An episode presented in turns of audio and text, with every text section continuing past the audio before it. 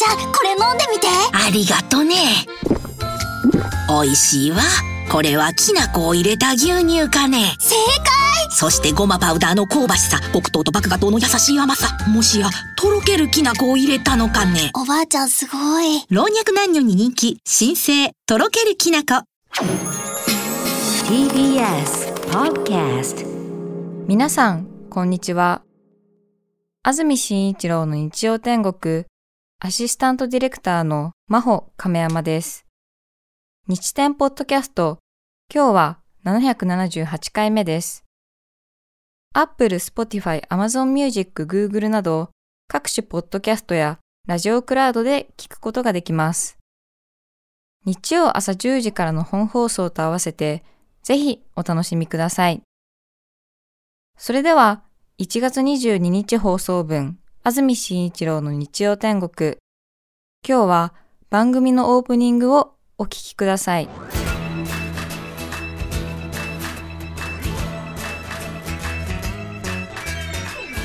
安住紳一郎の日曜天国。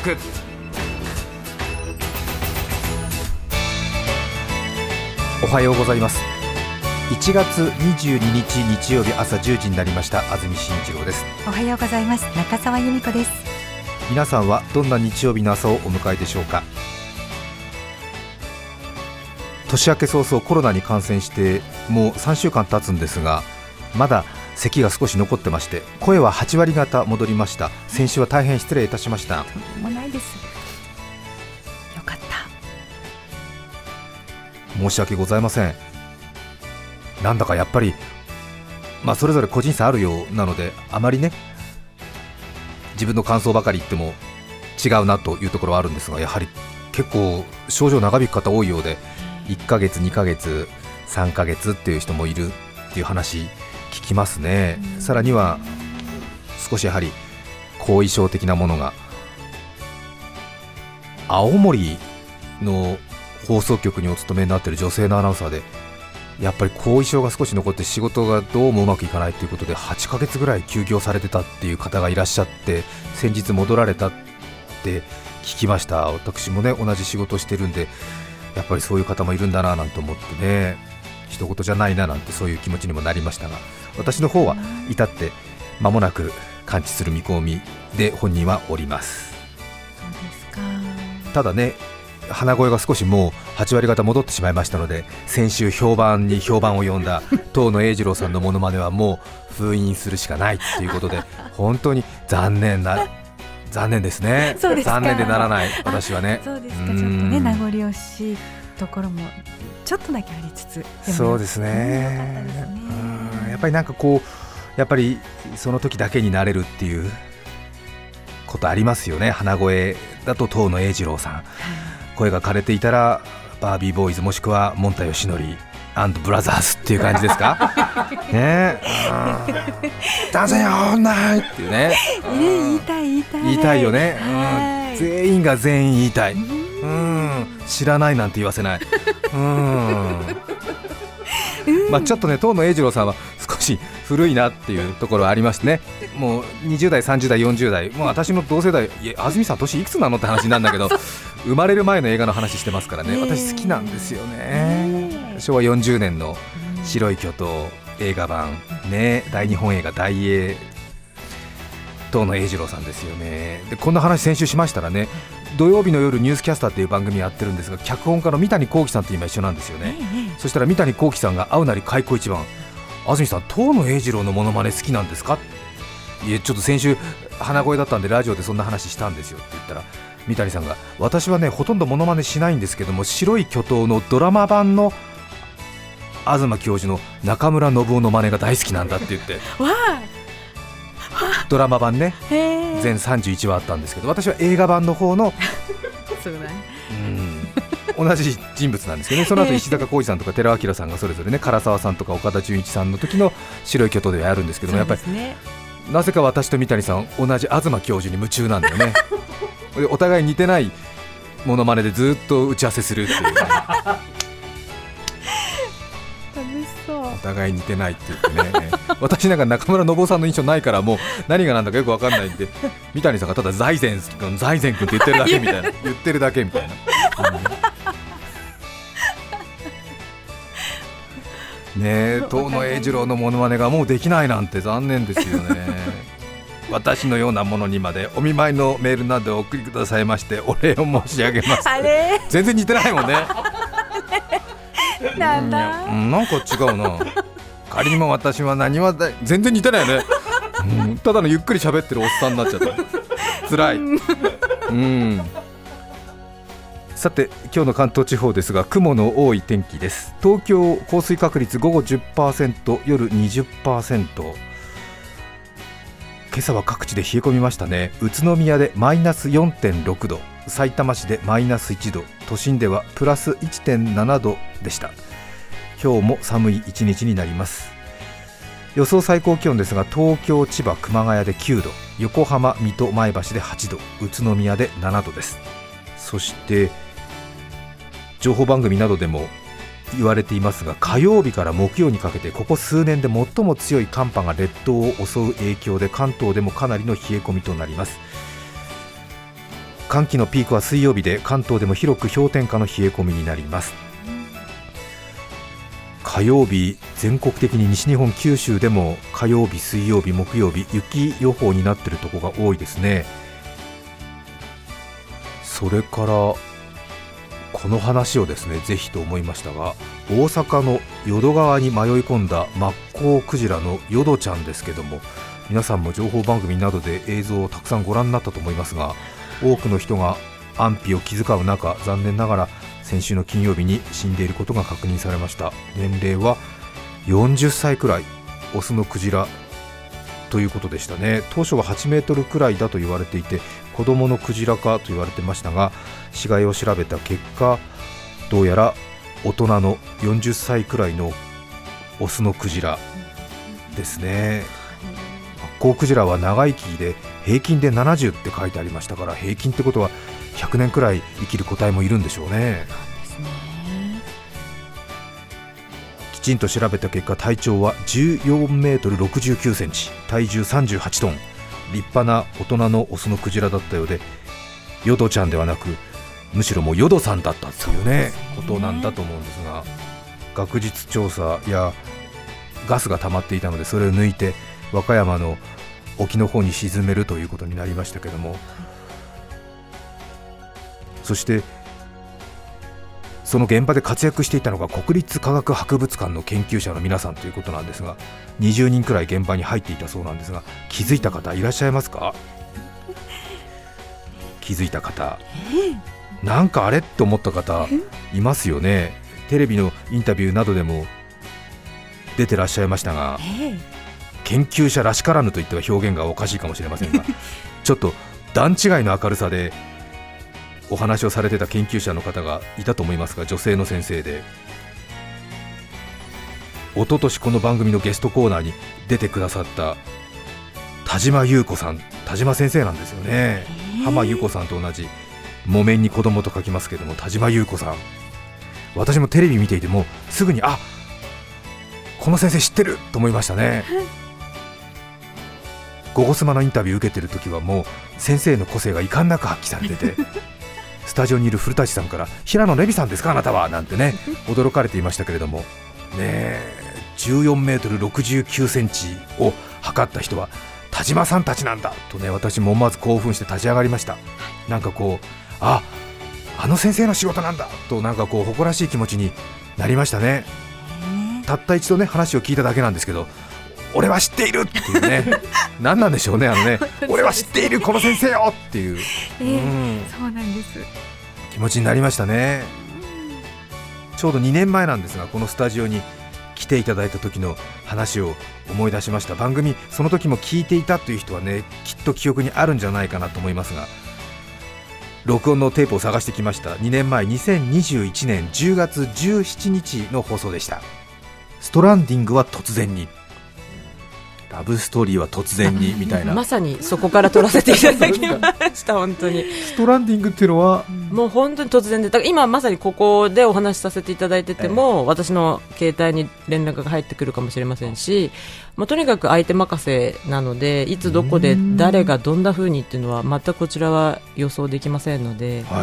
はい、本当に突然来ます。ストランディングっていうのは浜に上がるっていう、そうです、はい、自分でその場その状況を脱することができないっていう英語ですね、ストランドっていう、はい、やっぱり想像するにあれですよね、巨大な哺乳類浜に上がって当然腐敗が進んでて、そうなんです、まあ、研究のためとはいえやっぱり匂いとの戦いになって、本当に匂いとの戦いです。やっぱ皆さんが知らないものなので、やっぱ気持ち悪いおってなるんですよね、なので、なるべくもちろん冷凍したりパッキングちゃんとしたりはするんですけど、やはり皆さん匂いは敏感な方が、特に女性はすごく敏感なので、じゃあ公共交通機関使うと異臭騒ぎになったりするんで、もう本当に多分飛行機飛ばないと思います我々が乗ったら本当にもう密室の空間になりますから、それは物がなくても我々そこ書いてゾンビに噛まれたら我々がゾンビになると一緒で、その場にいると我々自身がもう匂いの発信源になるので、本当に先生がちょっと乗らないでくださいって言われちゃう、本当に臭いのそれは手先とかが臭くなるのは分かりますけど、いやもう一番は髪の毛ですね。髪の毛もう尋常じゃないんですね。でもそこも面白いんですけど、やっぱシャワー浴びて何回かシャワー浴びて洗えば、匂いって取れるので、やっぱ生き物ってすごいなと思います、私ももうちょっと凄さのポイントが分からなかったんですけど、どっちですか？いや、私たちも生きてるんだと思います、剥がれ落ちるんです。そう、剥がれ落ちてずっとでっていうのは、なんでかというと、こういうシャカシャカのナイロンとかって絶対取れないんですよ、そういうことです。逆に衣類の方が取れないんですよ、洗っても。でも人間って、分かんない、自分がなりすぎちゃってるのかもしれないけど一応シャワー浴びてすると一応みんな平気になるので、なんか私たちもやっぱほら脱皮したりなんぞ、こうリサイクルじゃないけど再生してんだなっていうのが自分自身からなるほどですね違うか違いますかね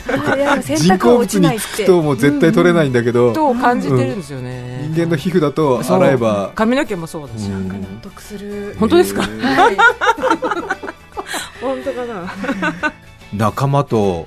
例えば東京から岡山まで車に乗ってで荷台に刃物いっぱい積んで職質受けたらまずいんですよまあなかなか説明できないですよね。一回職質受けた子がいて、本当に大体もういいんですか、おまわりさんと2人いて、年寄りと若者がいるんですよ、で年寄りの人が優しく言うんですってその子を本当に刃物持ってて、でその若い年寄りの方が優しく言ってたら、やっぱこう職質で荷物をやってたら、若い人がなんかだんだん見つかりましたぜみたいな感じで本当にハムの子しめしめみたいな感じで言われて本当にまずかったって。でもその子は東大の院生だったので、ちゃんとこう学生証とか見せて、本当のこと言ったんですって、マッコウクジラをこれから解剖に行くんでって。でもおまわりさんとしては意味が分かんないじゃないですか、マッコウクジラをあなたが解剖しに行くってどういうことですかみたいな、でも良かったんですけど、本当に受けるとまずいです。プライベートの用事がその次の日に入ってたりとかですよ、あと結婚式に呼ばれたりとか大事な会合があるとか、そういうのをキャンセルしなきゃいけないわけですよね。その通りでございます、はい、だからどんどんいなくなりますね、周りから今から2年前の田島優子先生へのインタビューですけれども、本当にここ報道された1週間少しの間のヨドちゃんにまつわる出来事の推移が2年前にね語られた通りで、本当に驚いたっていうことなんですよね。急いで駆けつけたんだなって思いました。胃の中に海洋プラスチックが入っていないかなど採取したものから、これからも調査するということで、彼の死に報いるためにもその死が何だったのかを調査するので理解をいただきたいと話されていました。本当にねご立派ですよね。あとはマニアックな情報も他のメディアではね、田島先生のことにそこまで取材が入っていないと思うので、今日ラジオを聞いた皆さんにだけお伝えしますけども、田島優子先生1971年生まれなんですけれども、なんと田島先生のお母様は TBS ラジオの子ども音楽コンクールのディレクターをされていたっていうね、そういう経緯がありましてねなんとなく今の話ぶりを聞いてもテレビのインタビューを聞いてもなんか AM ラジオの味が少し出ているなというのはやっぱりお母様からの流れがあるのかもしれませんね、うん、なるほど、うん、ちょっと今パッと聞いたらね、あれ日曜天国にジェーンスーさんが出てるのかなって一瞬ちょっと思っちゃいましたよね。なんかね、変でしょうね、かゆいところに手が届く感じがすごいんですよね、そうそう、こんなこと言っちゃっていいんですか、若いのと年寄りがいましてねなんつって旦那ありましたぜありましたぜなんてまあ2年前なんですけども、本当に忙しい中スタジオに来てくださった田島さんに改めて感謝を申し上げたいですね、はい、そしてですよ、和歌山沖に今度ヨドちゃんをねこう沈めると聞いてあれって思った方いらっしゃいますかね。重りをつけてそうなんですよね。今度その和歌山沖でクジラを沈めた後の研究についてもこの番組で専門家に話を聞いてるんですよね。これは去年ですよ、2022年5月、ジャムステックの藤原義弘先生に話を聞いていました。鯨骨生物群集、クジラの骨っていうことですね。これはどういうものなんですか。クジラが死んでしまって、そうすると多くのものが深海に沈むんですけれども、その沈んだクジラの周りに非常に特別な生物群集ができまして、はい、それの研究をしてきました。面白いですね。はい、今まで他の場所では発見されていないような非常にユニークな生き物とかユニークな生態を持った生き物とか、はい、そういうのが続々発見されるような、そんなところです。また深海っていうと特に何もないところなんで、突如としてクジラが死んでそのままずーんと下に下がってくると、そこが新しく発見された島みたいになって知らないいろんなものが集まってきて、一つの新しい世界ができるということですか。そういうことです、おっしゃる通りで、その深海ってすごく栄養が乏しい世界なんですね。基本的には表層から降ってくるおこぼれが深海生物の餌になっています、はい。でそこにクジラがドンって落ちてくると、まあ、概して言うとだいたい2000年分ぐらいのご飯がいっぺんに海底にやってきたような、そういう世界になるんです、でそこにしか成り立たないような、生命現象がいろいろとそこで繰り広げられるという、そういう場所になってます。本当だから惑星が一つ誕生したみたいな、まあ、ちょっとスケールは小さいかもしれませんけど、そんな感じですね、はい、クジラってのは偉大ですね。一つ世界自分死んだ後に一つこう世界作り出してるってことですよね。そうなんですよ、はい。ただ藤原先生のようにその鯨骨生物群集の研究しようと思うと場所探すの大変そうですね。そうですね、たくさん多分死んではいるんですけれども、そうは言っても、まあ、海の大きさを考えると、非常に点在してまして、はい、今まで自然状態で海底でたまたま発見されたっていうのは1桁しかないんですね、やっぱり。でも研究はそれなりに進んでいるのは、まあ、打ち上がったクジラをいただいてきて、まあ、どこかに沈めて、それをこう後で観察しに行くみたいな、そういうことで研究が成り立っています。打ち上がって死んだクジラ、じゃあちょっと真ん中の方まで持ってって、引きずってって、じゃあここで離すと下までつくんで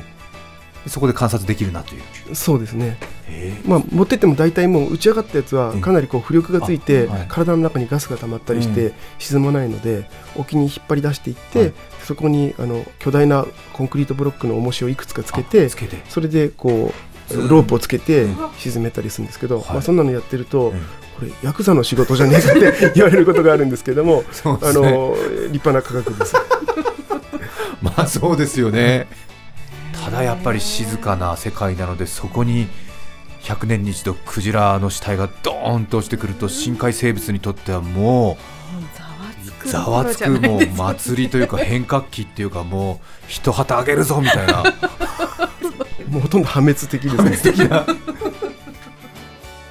なんか本当にね、ここ1週間の出来事を専門家の先生が解説してくれてるというようなことですけども、メールが来ています。埼玉のハッピーホリさんからです。ありがとうございます。先日から話題になっていた迷いクジラヨドちゃんのニュースを見てお便りいたします。みんなの応援も虚しく、ヨドちゃんは天国に召され、大阪市の松井市長のお話のように海に帰って行きました。私はこのニュースを見たとき、調査をされた方のコメントに田島優子先生のお名前を見つけ、ゲスト出演された回を思い出し、さすが第一人者だと一人感動してしまいました。田島先生のコメントを読みながらも、爆発しないようにガスを抜くとの報道にも、きっとすごい周期の中で作業され、調査をされているんだろうなと思い出した次第です。そして紀伊水道で30トンの重りとともに沈められたそうですが、その海中深く2000年分のご馳走を享受できた海中生物の幸運を、これもゲストでいらした藤原義弘先生のお話とともに思い出し、海底の生き物にとってはお年玉みたいなものかな、よかったなと思っておりました。新年早々思いがけないニュースの中で番組のゲストの方を思い出しました。また機会があれば田島先生や藤原先生のお話が伺えたらと思います。本当にそうですね。おっしゃる通りです ね、うん、そしてですよ、余計な話かもしれませんが、私は50手前にしてまた大事なことにようやく気づいた気がいたしますね。予習と復習ってありますけど、私は学生時代復習を重視していましたけども、違いますね。本当に勉強のやり方間違っていました。予習の方がやっぱりはるかに身につくと思いますね。今回のヨドちゃんの今回のことがあって、大阪のね、迷いクジラの調査に参加していた田島先生に来ていただきました。淀川沖での調査はうんぬんって話聞くよりも、やっぱりこう失礼な話だけども、やっぱり事前に話聞いて実際目の前でその通りに進んでいく方を見るのがはるかに驚きと感動があって、話がずっと身に染みる感じがする。そうですね、ね、そんな感じしません？なんだろうね、なんか喜びがあるんですよね。なんだろうねあ、知ってるとかね、はい、私が聞いた通りだったっていうなんかことがあって、私多分これ一生忘れないと思うね。現役の学生でね、ラジオ聞いてくれているという人も何人かいると思いますんでね、予習だね、と思うよ俺は、そんな感じがする、ね、受験勉強間違ったって感じですねちょっと遅かったね、大人になってからね、なんか気づくことってありますね。そうですね、心底分かりましたね。私ね、中学校3年生まで野球やってたんですよ。それで初球1球目から打つかどうかっていうことをずっと中学生の時に選手として悩んでたんですよ。で結局ね、結論出なかったんですけども、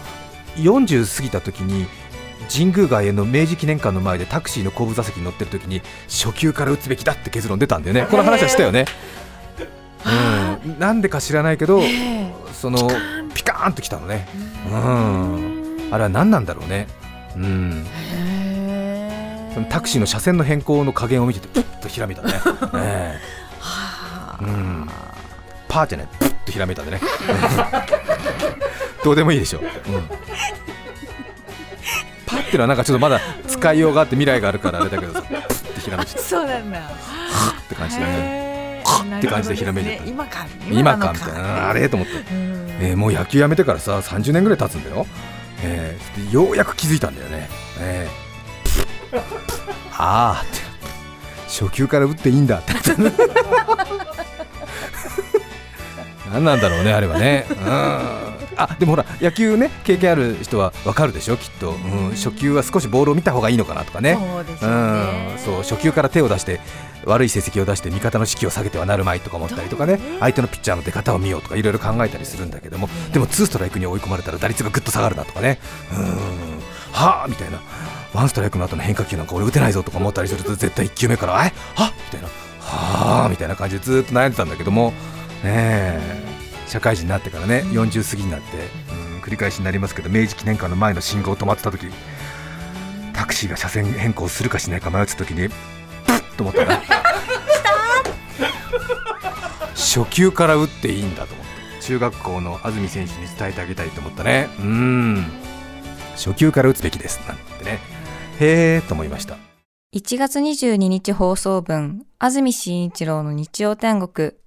それでは今日はこの辺で失礼します。安住紳一郎の日曜天国。みかん、金柑、お酒を缶、関取裸で風邪ひかん。お聞きの放送は TBS ラジオ FM905 AM954。さて来週1月29日の安住紳一郎の日曜天国、メッセージテーマはこれは悪いことしたなぁという話。ゲストは作家岩下久文さんです。それでは来週も日曜朝10時 TBS ラジオでお会いしましょう。さようなら。 TBS Podcast、田中貴金属グループの貴金属目グループ。今日、自動車の部品やスマートフォンの素材として使われている貴金属がいつか金の地金になったり、さらに将来指輪やネックレスなどの貴金属ジュエリーになったりする。私たちの仕事は貴金属をいろんな形に変えながら、誰かの夢や喜びを未来へと何度でも再生すること。地球を続くにする貴金属、田中貴金属グループ。突然ですが、このラジオ何で聞いてますか？オフィスの PC で、移動中の車で、どちらも部品に希少な貴金属が使われているんです。街中のいろんな製品に使われたり、役目を終えたりして眠っている貴金属、これらを再生可能な資源の山、都市鉱山と呼びます。貴金属ってジュエリーはもちろんのこと、産業用としてもみんなに関係あるんですね。ちなみに私はジョギングしながらスマホで聞いてました。もちろんこの中にも貴金属の循環型ソリューションでコツコツと地球の未来を支えたい、田中貴金属グループ。